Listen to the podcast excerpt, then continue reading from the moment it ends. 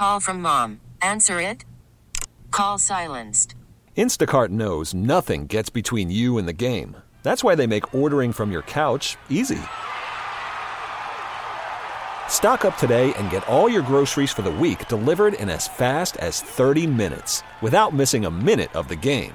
You have 47 new voicemails. Download the app to get free delivery on your first three orders while supplies last. Minimum $10 per order. Additional terms apply. It's 30 with Murti with your host, Sweeny Murti. Welcome back, everyone. One of the fun things about doing this podcast is that I have occasionally gotten to speak to people in the entertainment industry who have a loose connection to baseball, and they've ranged from Ice Cube to Tabitha Soren. Back in 2015, I had the chance to meet actor Richard Schiff, known to many as Toby Ziegler on The West Wing. Richard is a huge Yankees fan. He was one of my first guests on this podcast in 2016. And it was through Richard I was able to connect with one of his West Wing co stars who has had some really cool baseball connections, actor and director Timothy Busfield. Timothy played White House reporter Danny Concannon on The West Wing, but you might also know Busfield as Poindexter from Revenge of the Nerds or Elliot from the late 80s drama 30 something. To fans of baseball and baseball movies, you know him as Kevin Costner's brother in law Mark in Field of Dreams or as Lou Collins in Little Big League. I recently had a chance to chat with Busfield about many things, baseball and acting. One of his boyhood heroes was Al Kaline from his hometown team, the Detroit Tigers, and it turns out one of Kaline's heroes is, well, not Busfield, but his wife, Melissa Gilbert from Little House on the Prairie fame. Busfield and I spoke about his experiences in Little Big League and Field of Dreams, about his recent directing projects on TV like This Is Us and Law and Order SVU. He's also cast in a new show called Almost Family, which premieres this fall on Fox. And listen closely for a great story about his first ever film credit. He is the soldier who launched the mortar that blew up Sergeant Hulka in Stripes. I began with Busfield, though, with a baseball story about a chance encounter I had with him in an elevator at Old Yankee Stadium in the mid 1990s. Here is an awesome conversation with Timothy Busfield. So, Tim, I want to start with you by setting the scene where I we first met, but we didn't really meet. and uh, we, you and I were in the same elevator at Yankee Stadium, and I remember this scene pretty vividly. It's probably 1995. Uh, it's at Old Yankee Stadium and I'm coming up from the basement up to the press box level. It's me, it's Bobby Murcer, and it's you and it's a few other guys, and you're in a uniform. I think you had just played a celebrity game of some kind on the field.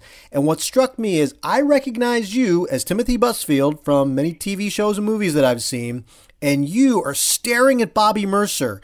And I remember Bobby feels like people looking at him. He kind of turns around, and you stick out your hand and say, Hi, big fan and shake his hand. I'm going, wow, this is pretty surreal. I mean, you're a you're a guy that I recognize, and here you are, kind of starstruck, awestruck, and a little giddy at meeting Bobby Murcer. How do you remember this scene playing out? Well, I remember first of all, I remember the day particularly because I think it's when I met Donald Trump. Oh wow! Um, who looked right through me, uh, shook my hand, and looked right past me, and I was like, "Okay, that's that's great." uh, yeah, I remember we played. It was the Hollywood All Stars versus the New York All Stars, and it was a team I played on called the Hollywood All Stars, and we had you know Mark Harmon and Jonathan Silverman, and you know we had a really nice group of guys, and we had played in Yankee Stadium that day. And I I do remember you know, Bobby Murcer, I remember, you know, I could imitate his swing. He was a perfect wiffle ball swing uh, for me. You know, a big looping, swung too hard. You know, tried for the fences a lot. You know, kind of guy. But when growing up and you know being born in 1957, he was always exciting at the plate. He didn't leave at bats. You didn't see him walking away from at bats, not having a clue what he wanted to do. I mean, he was out there to hit the ball hard. And, and I loved ball players like that. I found him very exciting. So I remember meeting him, and I remember, you know, he's on my list of baseball players, and I'm I'm a goner for uh, a major league baseball player. So I took that and thinking, wow, you must have grown up a Yankee fan, but you didn't. Lansing, Michigan, you grew up a Tigers fan. And as you said, you're born in 57, so the 68 Tigers are right in your wheelhouse. You can, uh, starting lineup right off the top of your head, probably, right? Uh, you know, it's pretty easy. You know, you got McLain or Lolich on the mound. You got Freehan behind the plate. You got Norm Cash. You got uh, Dick McAuliffe at second. You got uh, Ray Oyler or Don Wert. I can't remember who the shortstop was. It was one of those guys. I think it was Oyler. And then Wert at third, and Willie Horton in left, and uh, Mickey Stanley or Jim Northrup in center, depending on you know right right-handed or left-handed batter what what they wanted in the lineup. And then uh, the Hall of Famer Al Kaline in right field, and nobody really played except for Al. Uh, was the lineup we had? You know Earl Wilson. We had a you know we had a strong bench. You had you know home run hitting pitcher. You had Lola, who I think hit a home run in the World Series that year. Uh, Tigers came back from th- three games, three games down, three to one, and came back and won the World Series against St. Louis that year. Very exciting. My mom would take me to bat day every year, and it would take a, a bunch of friends. That was my birthday present every year, and we'd go to Tiger Stadium, and you know, it just some of my greatest memories growing up a, a Tiger and American League East fan, not a Yankee fan Yeah. Uh, uh, just because they weren't that we were the American League East. You know, is I liked watching the Red Sox. I knew all the players. I knew all the Yankees. I knew you know all the players from all the teams. But you know, I was I I bled you know Tiger. Now, as you went on to play more of these Hollywood All Star games later, did you get to run across? Did you ever play at Tiger Stadium? Did you ever get to run across any of these guys that you grew up idolizing? No, not really. I, well, you later I grew up. I met, you know, later I, I did. It wasn't the softball playing necessarily. I got to know, you know, at the at the World Series, the first one at Comerica when we got in against the St. Louis uh, Cardinals again. I I was invited to, you know, hang out before and met had a long co- conversation with Freehan and Kaline and. You know, I got to know guys over the years. There's still so many I want to meet. I want to meet Gibby. I want to meet Trammell. I want to meet you know guys from the later era. Uh, got to meet Willie Horton in the in the clubhouse one time when I was visiting uh, Tiger Stadium with my wife. You know, it's interesting. I'll tell you an interesting story. Al Kaline, who was my hero growing up, like so many. I was a huge fan. I think I might have said something in that conversation with him in Freehan because I saw Al again at a golf tournament out at Oakland Hills uh, for the Ilitch Foundation, and I, you know, reached over and sort of touched him on the arm, and he looked at me like, like you know, I, I had a disease, just hated me, and I was like, what, what, what was? Did I wait a minute? That was my idol, and when your idol looks at you like they hate you, you're like, well, how could I possibly? I didn't know Al, Mister Nice Guy, and so I went to uh, a, a, a, a Tiger game in Comerica, and I met him again and again. Uh, he didn't want to meet me, and uh, then I brought my wife to a, a Tiger game, uh, Melissa Gilbert, uh, and uh, we were we were there, and and the assistant general manager said, "Do you want to uh, uh, meet Al?" And I said, "No, I don't. Really. I don't okay. I'm okay. I don't need to meet Al. I really don't need to meet him." And I came around the corner, and and he says, "Al, Tim Busfield," and Al, he barely looks up so dismissive, didn't want to. He goes, "Yeah, I know Tim," and looks at me, and I'm I'm about to say, I don't know what I did, and but instead I say, "Al, this is my wife, Melissa Gilbert," and uh, he, you would have thought he'd seen a beetle. uh, he looked and just boom, and he jumped up from the desk and he hit his knee under the bottom of the desk. Oh, and then he kicked the trash can over, coming around the desk, and just came over and just reached out and grabbed her hand and was just beaming and saying, "Oh my God, my family, we love you. We we grew up on you. I mean, of course, I didn't grow up on you, but, but my kids." And he was fumbling like a little kid. And in the middle of it, he stops and looks at me with this sort of quizzical look, like, "How did you get that? uh, how, how did that happen?" And then, you know, he was like, "Maybe." Maybe we should play golf or or something. You could see that he was like, okay, I guess I had you misjudged. So my wife actually mended the uh, my my childhood hero uh, hating me. So And I think he might still hate me, but he won't cop to it because I'm Melissa Gilbert's husband. did you ever figure out what it was you said or did? No, I just think he probably didn't like thirty something. You know, he probably went home. and He's like, you know, told his wife, "You remember that guy? I didn't like know him at thirty something." He probably went, "Ah, yeah, the whining yuppies." Oh man. You know, those That- baseball players are hard.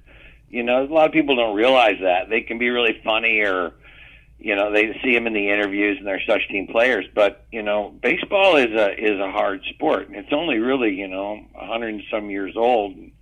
It's not. It's it's tough. They're tough guys. Uh, and you know they're not necessarily all the warmest people that, that you'd want to meet. They're nice guys often, and it's that kind of sport. But it's also you know these guys are tough, and they, and they're not necessarily always you know smiling and demonstrative. You uh, you tried to be one of those guys. You played uh, some college ball at East Tennessee State before you turned to acting, didn't you? Well, I didn't actually play at East Tennessee State. That's where my uh, that's where I decided, uh, you know, I, I grabbed my bag of stuff. I was there, I was with the team, and then I said I, I separated a shoulder when I got run over playing uh, high school ball in Michigan at third base and separated my shoulder. And it, every time I checked my swing severely, it would pop out. And I was checking my swing against Atlee Hammaker. I didn't know didn't know he was going to end up being a pitcher in an All Star game, and and he was throwing like gas and I checked my swing on some breaking ball and my shoulder popped out and uh I went to the coach uh you know went to the uh, got checked out got the doctor did the whole physical and went in and they said we can redshirt you but we're going to have to sit you down for a while. And I said you know what? If that's college pitching I'm good. Where's the theater department? And the, the baseball coach looked at me like Al did uh said you know all right I think he might even said, I, I thought you was one of them.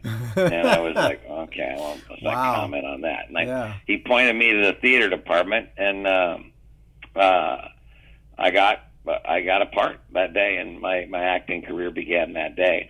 I did play, you know, I was sent to Manatee Junior College by Danny Litwhiler at Michigan State, you know, when uh, when I was out of high school, and and uh, didn't end up staying there. Went in the, the military for a couple of years, and uh, and then played semi-pro ball uh, wherever I settled in, including Sacramento. I played for a team called the Sacramento Smokies, uh, which was Buck Martinez's team when he played Fernando Vina. You know, it was really it was the college summer leagues. Uh, played against the San Jose Fontanettis and uh, the San Francisco Seals and the Reno Stars and the Hollister Rays. We were all part of a that top flight uh, U.S. Open level of college summer ball, and they call that semi-pro. And I was a starting pitcher for nine years, and had a 30 and 12 record, and struck out, you know, a couple hundred college kids, and and uh, got an offer to play with Saskatchewan of the Northern League at 35, which is probably a publicity stunt. But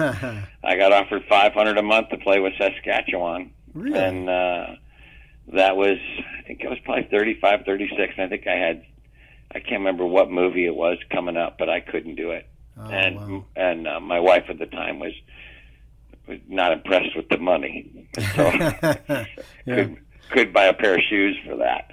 But I did get the call, and it was it was a it was a you know a late, but it was a, it was quite an honor. So probably shortly after that, based on the timeline, uh, you got to. I I feel like you probably got to live out a lot of fantasies doing Little Big League. You get to play, and that still runs on MLB Network, and it runs uh, you know every year, different times. And it's a fun movie to watch, and there's some some cameos of some really great baseball players in there. But what was it like getting to live out that part of the dream? You know, put on a real big league uniform. You play a guy named Lou Collins, who's the Wiley veteran on the team. Uh, what was that experience like for you? Well, it was it was it was phenomenal for me for so many reasons because it was a you know it was a big feature film. It was a Columbia film. It was Castle Rock. I got to go back and spend. You know, they put the money into spending. You know, just sending me back to Minneapolis, and I had a locker with the Twins for the last month of the season. Wow. And I would, you know, at all home games, not the away games, but I had a locker between Puckett and Winfield wow. and uh, and I and Hrbek was teaching me how to play first, and and uh, uh, Dave Winfield's brother uh, w- was working on me, working on my swing. I'm not a left-handed hitter. I had a good left-handed wiffle ball swing, and I sort of modeled my swing after Will Clark uh, uh, at the time, and uh, am a right-handed hitter uh, and a, a singles and and doubles, you know, kind of hitter. I was never a power hitter growing up, but was always a number two or three hitter uh, and good at working the ball the other way. I was good at bunting. I was good at all that stuff, but I was not a home run hitter. But on the left side, because we'd play home run derby and wiffle ball, where you just kind of lob it up there and try to. I could get the trajectory. I could get the backspin, and I could. I had a nice swing, and I could imitate, you know, Murcer. I could imitate Reggie. I could imitate, you know, Yastrzemski. All my friends would ask me. I could imitate anybody in the major league their swing, and uh, Little Big League was Will Clark, and uh, it was a great experience. The cameos are what made it great, and, and Junior was so great, and he, you know everybody kind of had a Paul O'Neill mm-hmm. uh, came out. Uh, so many great players, uh, uh, you know, that were in the movie. Mickey Tettleton, we had Palmeiro, uh, we had Pudge, we had you know so many great great players. Uh, Griffey, Randy Johnson.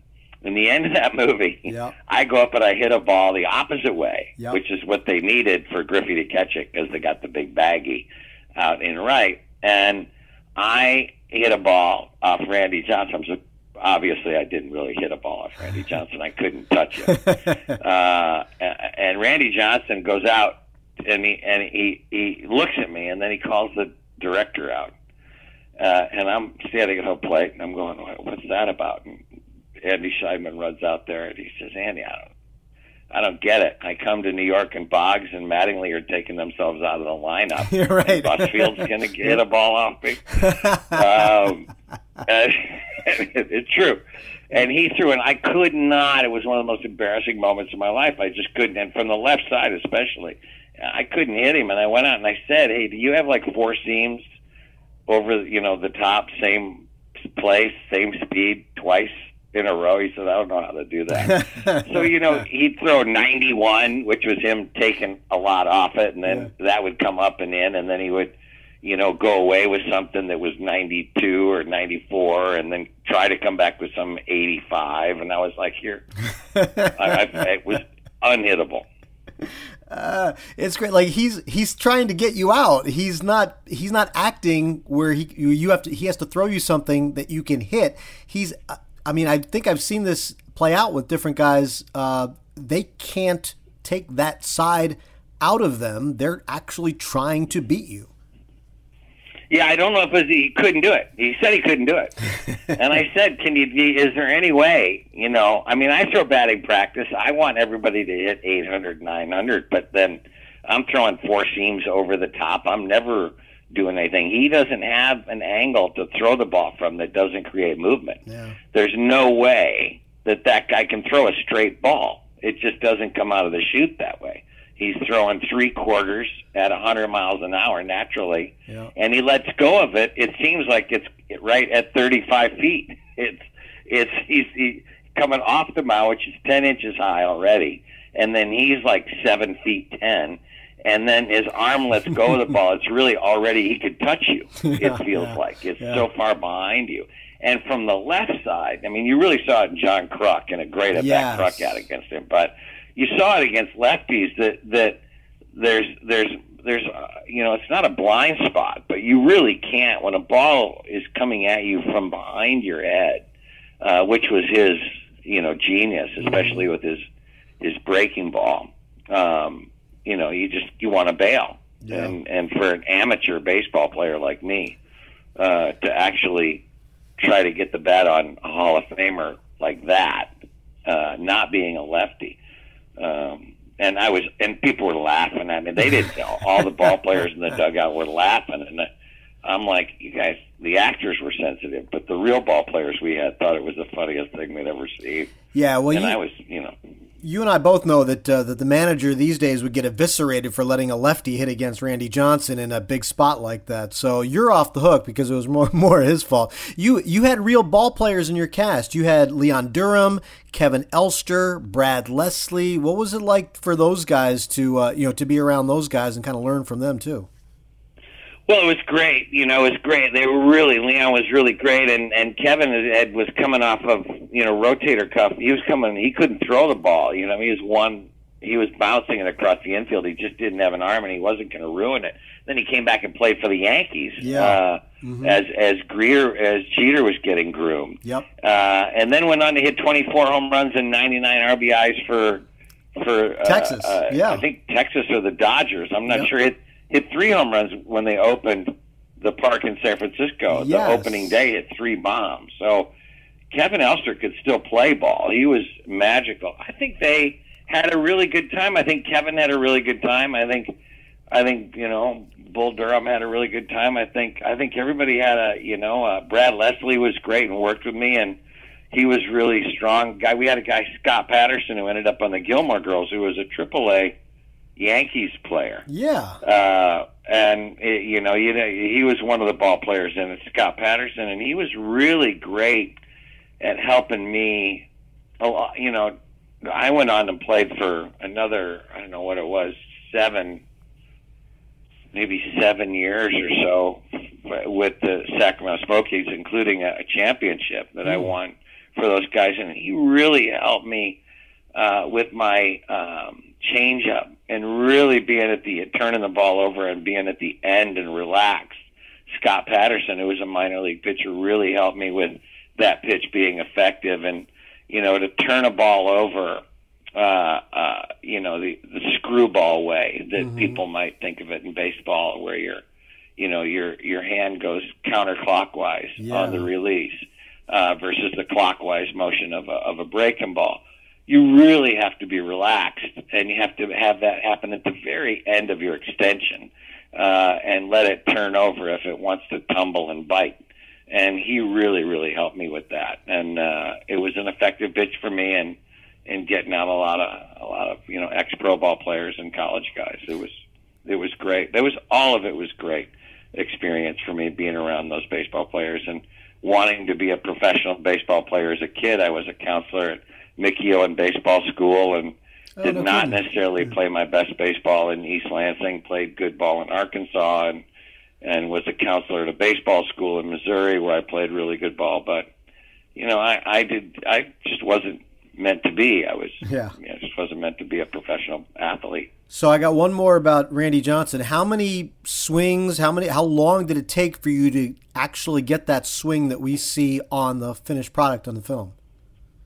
Well, the swing I had, you know, it took about actually took about fifteen swings, twenty swings, and he was like my arms falling off before I told Michael Papajohn, a former LSU player who's in the movie, uh, to come, you know, lob me something in the close up. So well the ball that I hit in the movie is not the ball Randy Johnson threw. There is one that he threw where you see that I'm starting to go after it Yeah. but then they cut around it. I did not get any ball that he threw me. I don't know if I got a ball out of the infield. Wow. I think I hit maybe one ball uh, that he threw me. The rest of them, I was just I, I couldn't hit them. It was uh, it was impossible, especially from the left hand side of the plate. Not being a lefty, I don't care how slow he threw it.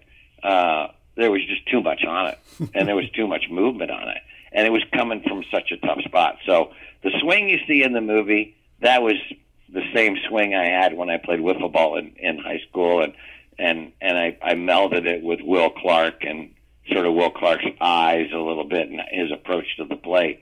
I wanted to grab, but that what you see in the movie is all movie magic. It's not me at all. I can definitely see a little Will Clark in that follow through that you uh, that you have during the course of the movie. Uh, what one of the things that kind of prompted me to try to find you and reach out to you was I was up late one night coming home after I came home from a game, and I turned on the last like 20 minutes of Field of Dreams. And um, it's now 30 years since that movie, and I, you know, it's one of those movies I, I have to sit and watch when it comes on.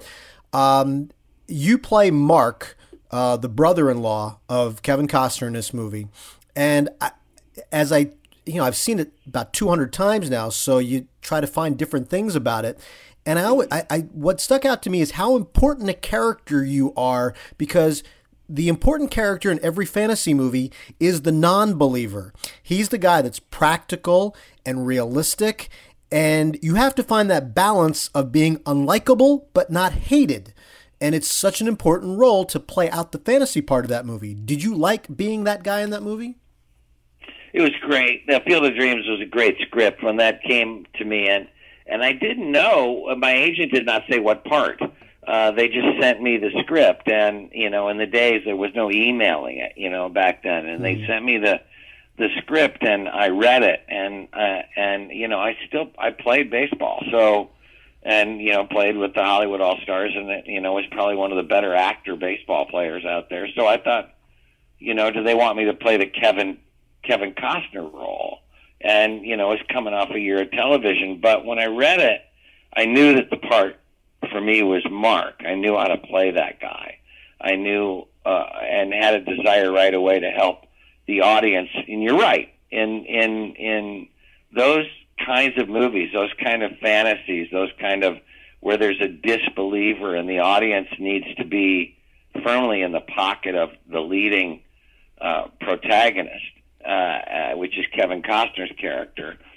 They have to make that leap somehow into that world, that believability world, and and the bad guy often helps them make that leap uh, and I knew that was my job was to help the audience sort of jump over me and, and into Kevin's pocket and, and definitely want to be there. Just if their desire was for me to be wrong, uh, it was is the right motivation, and and I loved that part. I loved playing that part in the movie, and as far as making it likable, I played a lot of not likable kind of you would think characters or bad guys in things or, or been guys that did not great things. And then it's really important you add an element that makes you human.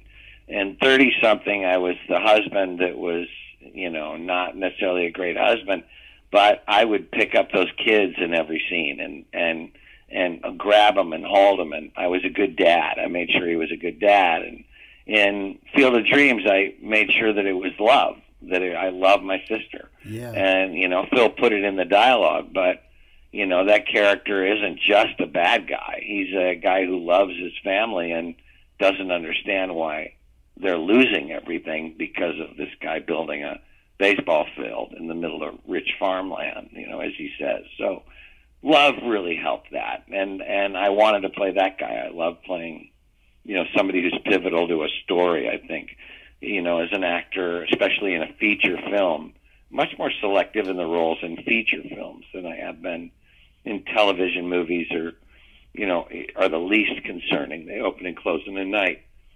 a series you want to be cautious, but a feature film they live forever, mm-hmm. and I, I wanted to be a, a part of it, uh, the the plot all the way to the end, and and I got a turn. It was great. So very recently, Major League Baseball announced that they're going to play a game there next year. They're going to build a field adjacent to the Field of Dreams field, and they're going to build a whole you know whole thing around a Yankees and White Sox game next summer in Chicago. I'm pretty certain they are going to incorporate a number of people from the movie. And you know, my personal favorite idea is, and I've seen it once in person. I would love for James Earl Jones to recite the national anthem. I saw him do that at a game at a Yankees Rays game in St. Pete, and it was just phenomenal. But um, have you had any thoughts or ideas around August 13th next year and trying to figure out where you're going to be and if you can be a part of it? I, you know, the movie has gained a certain amount of publicity. I have had a certain amount of publicity in my life. I've got actually, like, my son-in-law. When are we going? Hmm. My best friends. When are we going?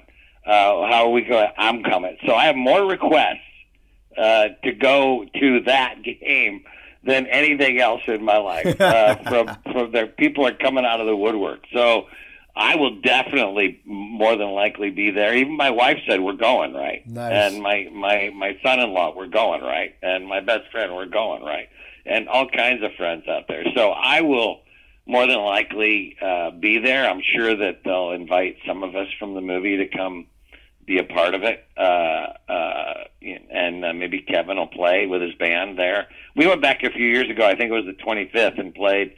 You know, Costas was there, and Kevin was there. I was there. Dwier Brown was there, and we played a game uh, against you know each other. Kevin's team versus my team, hmm. uh, and we played in a you know on the field. People still go there all the time. It's, yeah, it's amazing.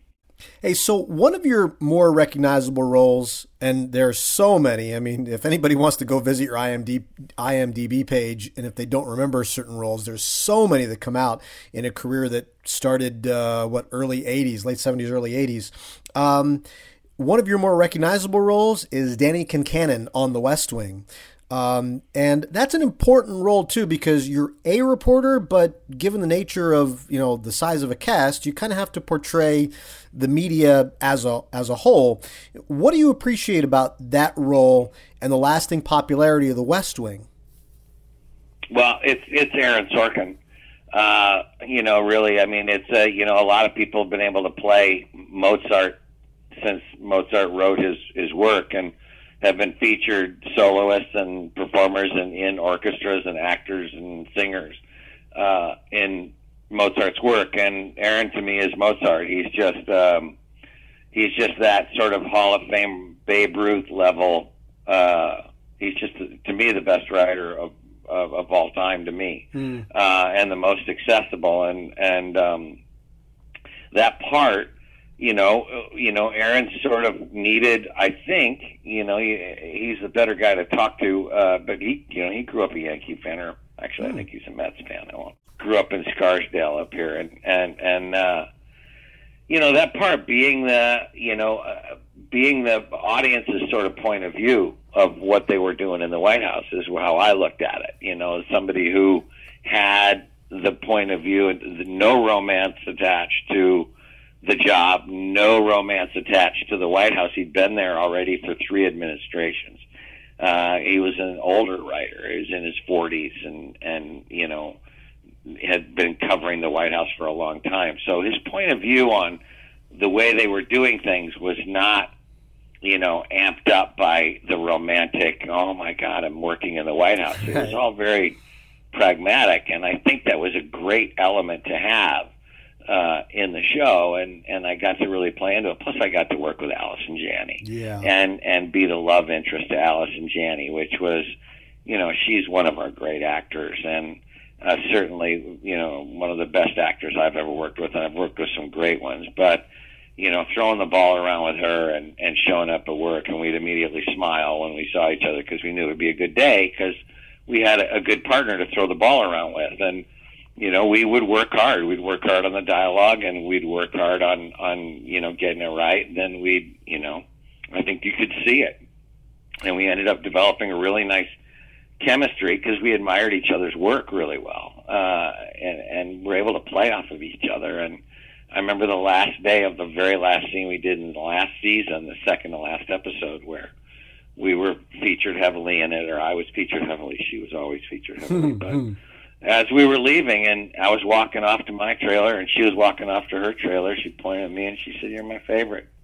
You're my favorite actor to work with ever. And we, you know, and waved and smiled and, you know, I kind of teared up a little bit and that meant so much to me that she said that and she probably says it to everybody, but it was it, it was that kind of, you know, that we weren't going to get to do that again was was pretty um pretty special role with a pretty special actor. Yeah, and when we left you guys, the the series finale, uh, you are you are married to the uh, former White House chief of staff. So in a world that brings back shows and reboots and things like that, I would assume you have some role uh, if it ever happens. What's your feeling on whether or not that's actually going to take place?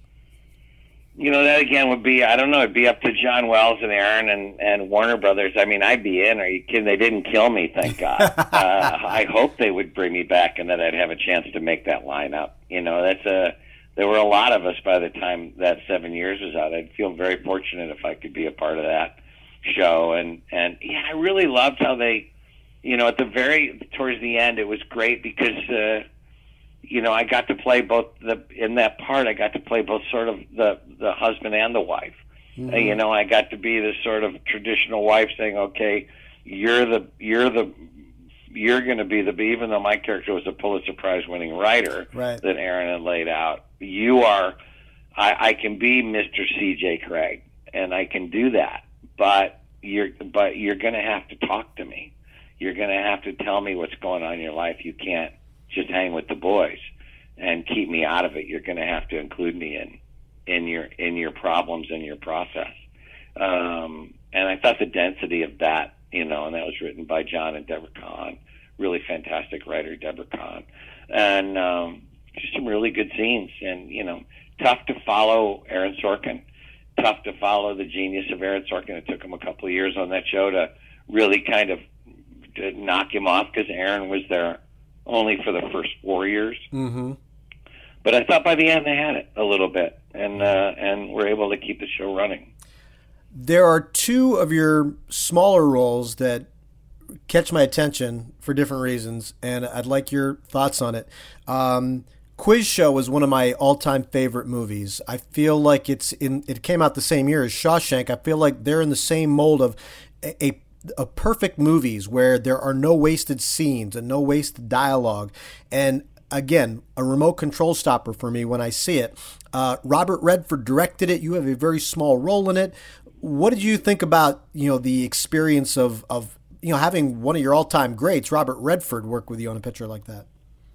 Well, it was I'd done sneakers with Redford, and and had spent a good deal of time with him. We had a lot of scenes together in that movie, and that was Phil Robinson who directed Field of Dreams, and we did that in '91, '92. Uh, we shot that, and and I'd help him set up his children's theater. I have a a children's theater. I started in Sacramento after I finished Trapper John M.D. and Redford was obsessed with how to take professional actors to the schools. And so he brought in some guys from Sundance, so I got to know Bob a little bit.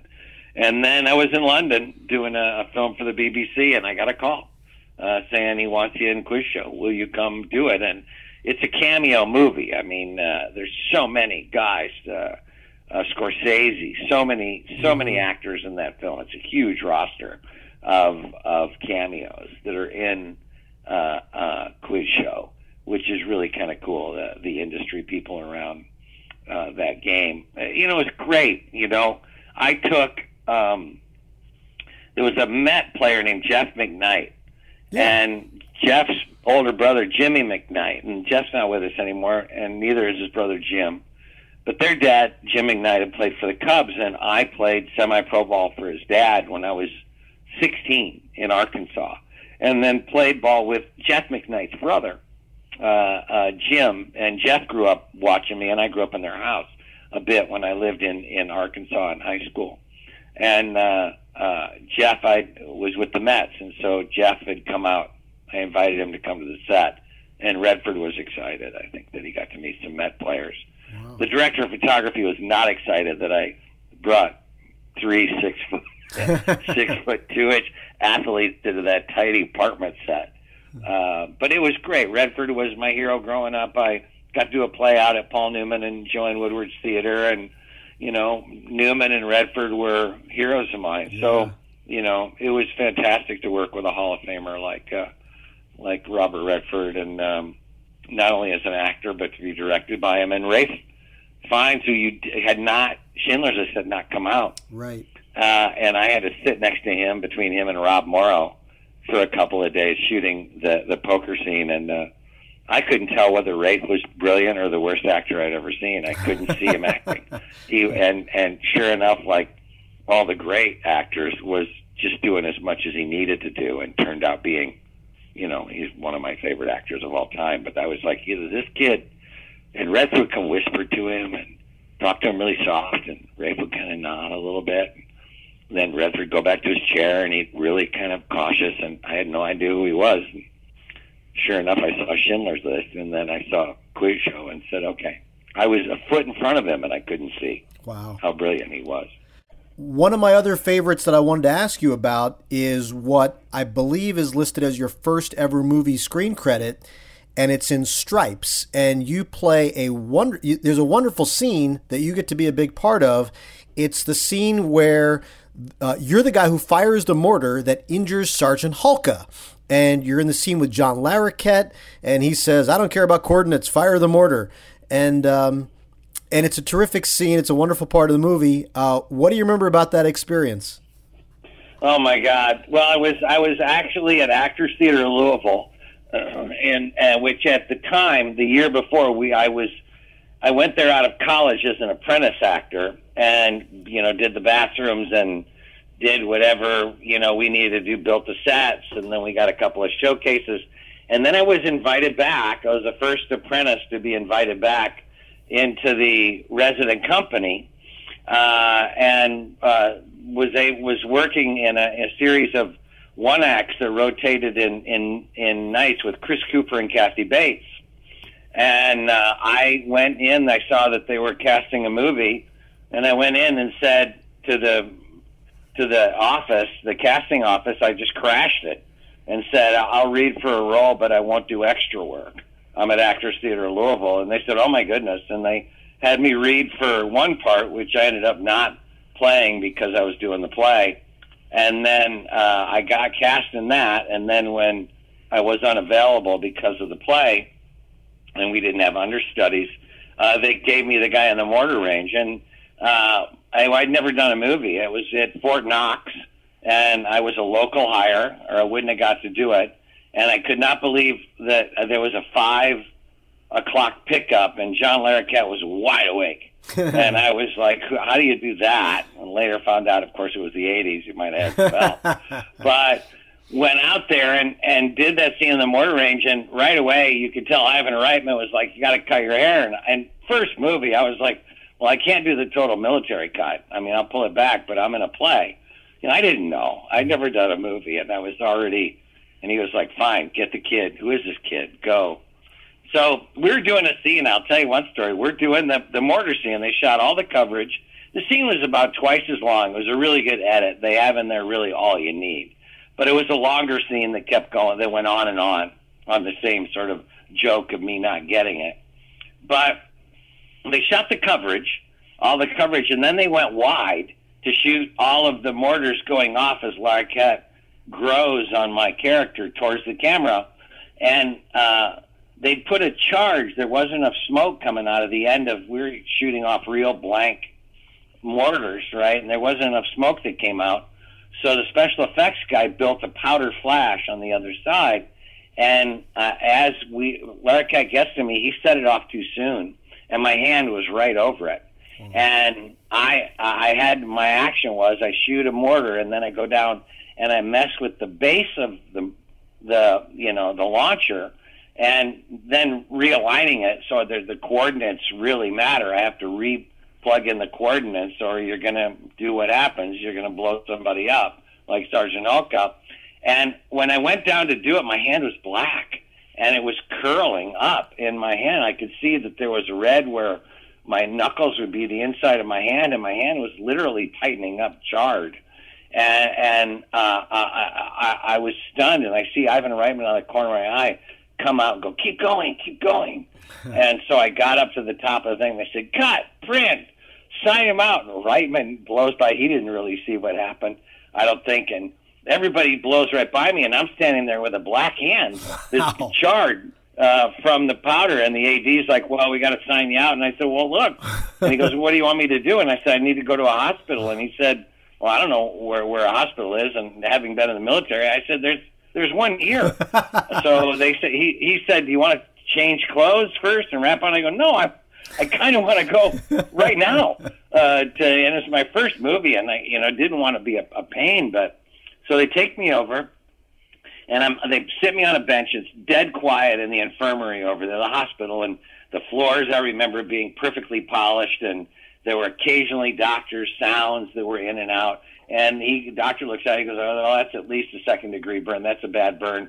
We're to, and just as he was starting to tell me what they're to do, the sirens are going off, and all of a sudden the halls are filled with gurneys, with guys with head wounds and chest wounds and leg wounds. And a guy rolls up in front of me, and it looks like half his face is sort of hanging off, and he smiles at me.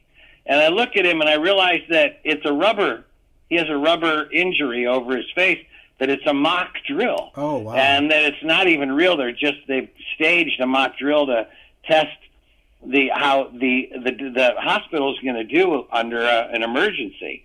And the doctors just filled the hallway, and there were probably 50 people within 15 seconds in the hallway. And what do you got? And I got a chest wound. And what's this guy? And this guy's got a amputee. You know, we got to take his leg off. And they pointed at me and said, "What do you got?" And I said, second degree burn and they said you can wait what? and i said no no i'm i really i really have a i have to be i'm real and they got, they looked at me and said what and they said i'm an actor in the movie i need this taken care of and they they said oh look at this guy says he's an actor in a movie and about 25 minutes later the nurse comes by who was taking care of me and it's all sweaty And I said my hand, and she was like, "Oh my God, you're the real one!" Oh, uh, And and they wrapped me up, took care of me. And then when we were shooting Sneakers, Phil Robinson and I were at the commissary at at Universal, and he waved over my shoulder at somebody. I said, "Who are you raving at?" And he said, "Harold Ramis and Ivan Reitman." Oh, So. I said, "Can we go by that table?" And I have not seen these guys, you know, in what is now, I don't know, what is 13, 12, 13 years. And I go by the table, and both of them drop their heads and look down, uh, and, and out of embarrassment, and and they knew, and you know, it had come back to me. Even the governor's wife, Phyllis George Brown, I think was her name, Yeah. wrote me and asked me if I was going to press charges, and I was like, "Of course I'm not going to press charges. I'd like a career. I'm not going to do that. It was an accident." And they, they, I said, "Both you guys owe me auditions for your next movie." And Yeah. Reitman brought me in, and I read for Dave, and Oh. uh, Harold Ramis had me read for uh, uh, Groundhog Day. I didn't get either one yeah. but uh, I pushed the advantage. They were mortified the, of what had happened. They thought, and Reitman said, "I thought we'd never see you again." Wow. But I was impressed that you were such a good local actor. But Bill Murray apparently would let him know that, hey, there's the guy whose hand we blew up during thirty something. They, I heard that story. That's fantastic. That's a great story. Uh, I'll have to, I'll watch that scene with uh, with more reverence this uh, next time I see it. You're um you're doing a lot of directing now, and among two of your credits, I find really interesting. Uh, you've done some work on This Is Us and Law and Order SVU, and both of those I've watched literally every episode of both of those shows. And one of the things that always brings me back is the quality of the child actors. It's, you know, they have to be so good because of the gravity of the stories. They can't just be, you know, sitcom child actors. Not, you know, I don't mean that in a demeaning way, but I think you understand what I, you know, the point I make is that uh, for the quality of those stories, how good those child actors are. Uh, what's been your experience on those shows and how excited are you? I know you have uh, some uh, an SVU coming up in this upcoming season. Well, they have, you know, they're great. Uh, Mariska had been on 30 something. It was one of her first jobs. And we got to know each other a little bit then. And then I, I uh, you know, uh, uh, the original Law and Order was the show that bumped 30 something was across from us when we got canceled. Oh wow! Uh, and Dick Wolf likes to rub it in my face too. Uh, whenever he gets a chance, he likes to remind me that the, we were their first enemy, and and I quickly will tell him, and look what happened to us, and look what happened to you.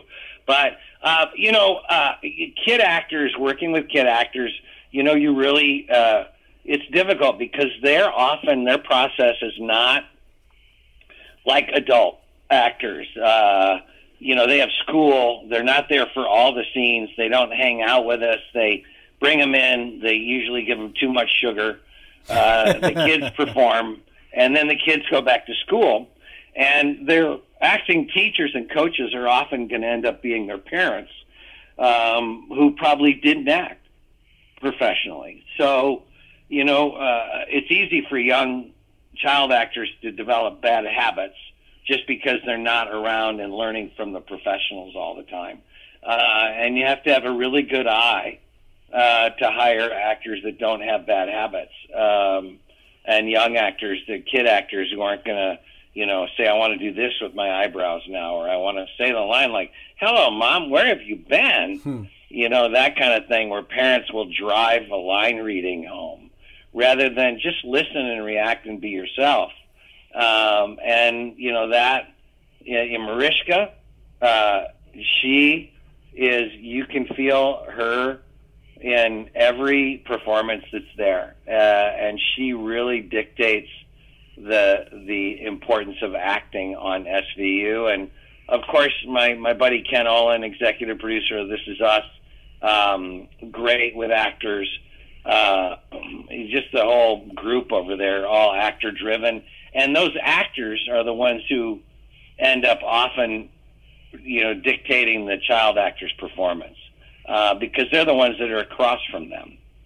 Uh, we would call it, you know, on thirty something. If we had, if I had scenes uh, with Luke Rossi who played Ethan, uh, I would say I'll wrangle him and let the director sit back, and then I would go get performance because I was right in front of him, and I would say, "Look at me, look down, look at me."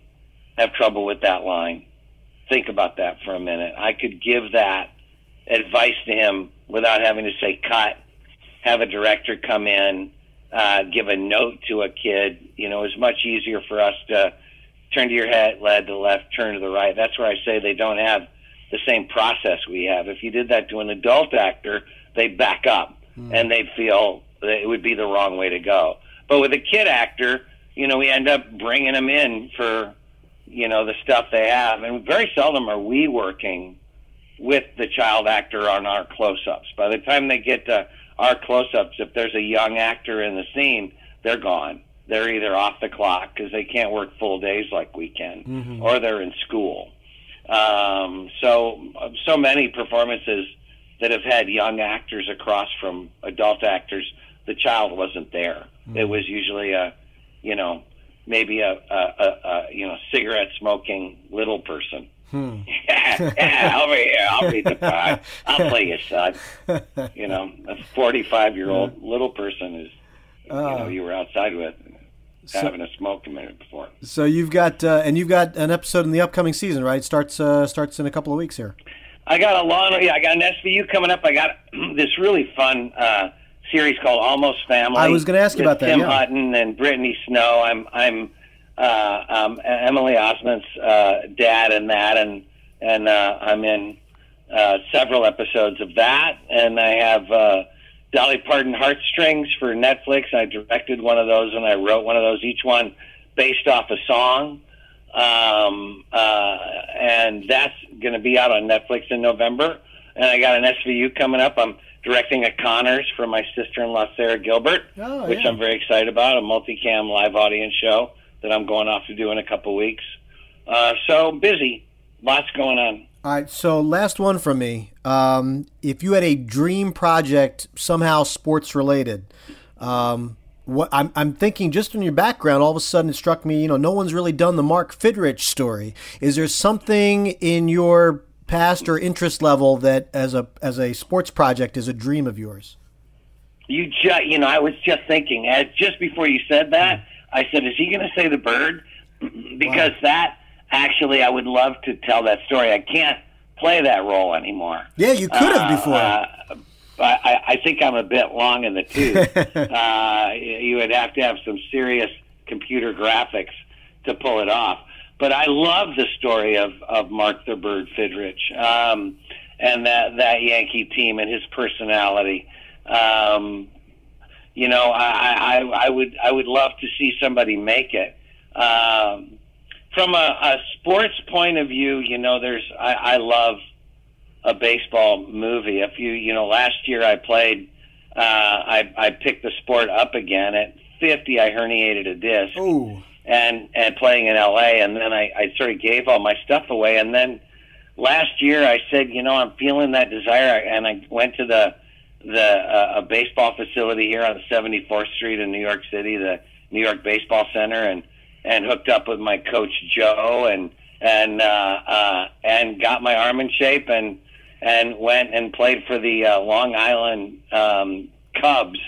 Uh, and we won the the championship, the men's over 45 league. I ended up having a 7-0 record wow. with them over a couple seasons, and then uh, hurt. I, I, I tore my shoulder. Oh, what's it called? A capsule tear mm-hmm. in the in the sho- in the shoulder capsule uh, I tore and went to the the Yankee uh, doctor oh. and had an MRI, and he said they had a AAA player have the same MRI, and he didn't think he'd be able to play again. Uh, but up until then, I had dreams. Wait a minute, what about a guy who's sixty, uh, who who you know finds a pitch and makes it back into baseball? You know, an update of the rookie with. Uh, mm-hmm. Uh, up until that happened, I thought maybe I could. I'm in pretty good shape, and I'm throwing the ball in the uh, upper 70s, and I'm I'm I'm I'm punching guys out. Maybe I could winning games. Maybe I could. Maybe there's a fantasy story there, but then that went away when I had that. I don't think I could air a ball out anymore with the with this um, in this tear. Um, but that would have been the one I would have. You know, I toyed with that, but the rest of it, I think I'll. You know, I I asked Jimmy Stewart to be in a baseball movie I had one time when I met him, and he said he'd probably leave it with the the ones that he'd made, and and I think you know leaving with Little Big League and Field of Dreams is probably wise and not try to follow those two movies with another baseball movie. Uh, well, listen, um, thank you for all the time here and all your uh, recollections. I've uh, I kept you a lot longer than I uh, promised you, but uh, hopefully I will see you in Iowa next year, if not before that. And uh, good luck on all the projects this fall. Thanks for talking some baseball with me. Thanks, Sweeny. Thank you so much. I had a great time. Thank you. My thanks to Timothy Busfield for sharing a lot more than 30 with me. Almost Family premieres this fall on Fox. I've been a fan of his since his days on Trapper John MD in the mid 80s, and it was fun getting to talk about his long career, in which baseball has obviously had a part throughout. I hope you had as much fun listening to him as I did, and my thanks to Richard Schiff for introducing us and making it possible. Please check out the 30 with Murti archive on radio.com, Apple Podcasts, or wherever you get your podcasts. Subscribe, review, and all that jazz. And until next time, I'm Sweeny Murti. Thanks for listening. Okay, picture this. It's Friday afternoon when a thought hits you. I can waste another weekend doing the same old whatever, or I can conquer it.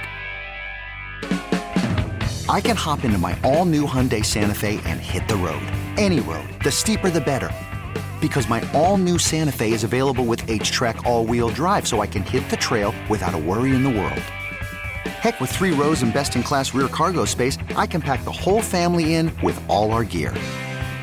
We've got available dual wireless charging for our phones, so we'll never lose touch with civilization, and we won't lose touch with the primordial power of Mother Earth. So, which is it? Waste the weekend or do something a little more epic? And conquer it in the all new Hyundai Santa Fe. Visit HyundaiUSA.com or call 562 for more details. Hyundai, there's joy in every journey.